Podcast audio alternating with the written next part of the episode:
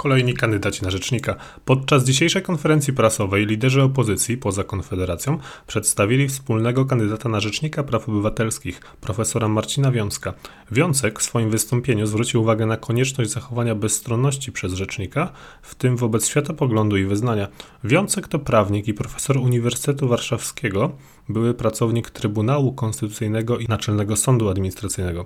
Nie potwierdziły się tym samym doniesienia o poparciu przez lewicę Bartłomieja Ciążyńskiego, radnego z Wrocławia. Wiącka poparli też posłowie Porozumienia, czyli koalicjanta PiS. Kandydatem Porozumienia miał być profesor Marek Konopczyński, jednak szybko zrezygnował. Dziś szef klubu PiS Ryszard Terlecki poinformował, że kandydatką PiS będzie senatorka Lidia Staroń, niezrzeszona, dawniej Platforma Obywatelska. Zarówno kandydatura Wiącka, jak i Staroń wskazują na coraz większą skłonność partii politycznych do szukania kompromisu i wybrania w końcu rzecznika. Dotychczas najbliżej powołania wydawała się Zuzanna Rudzińska-Bluszcz, którą poparło ponad tysiąc organizacji pozarządowych. Jej kandydaturę trzykrotnie zgłaszały Lewica i Platforma Obywatelska.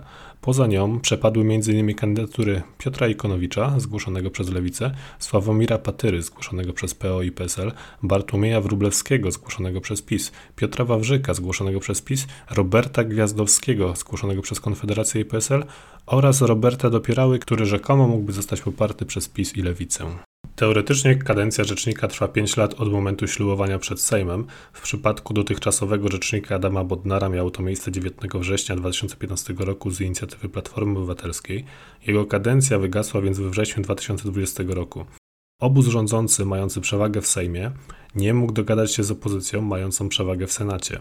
W związku z tym Bodnar wciąż jest rzecznikiem praw obywatelskich. W kwietniu dwa tysiące dwudziestego pierwszego roku Trybunał Konstytucyjny orzekł, że rzecznik w przypadku niewybrania następcy nie będzie pełnił tej roli po upływie kadencji, przy czym Bodnar zostanie rzecznikiem do piętnastego lipca dwa tysiące dwudziestego pierwszego roku.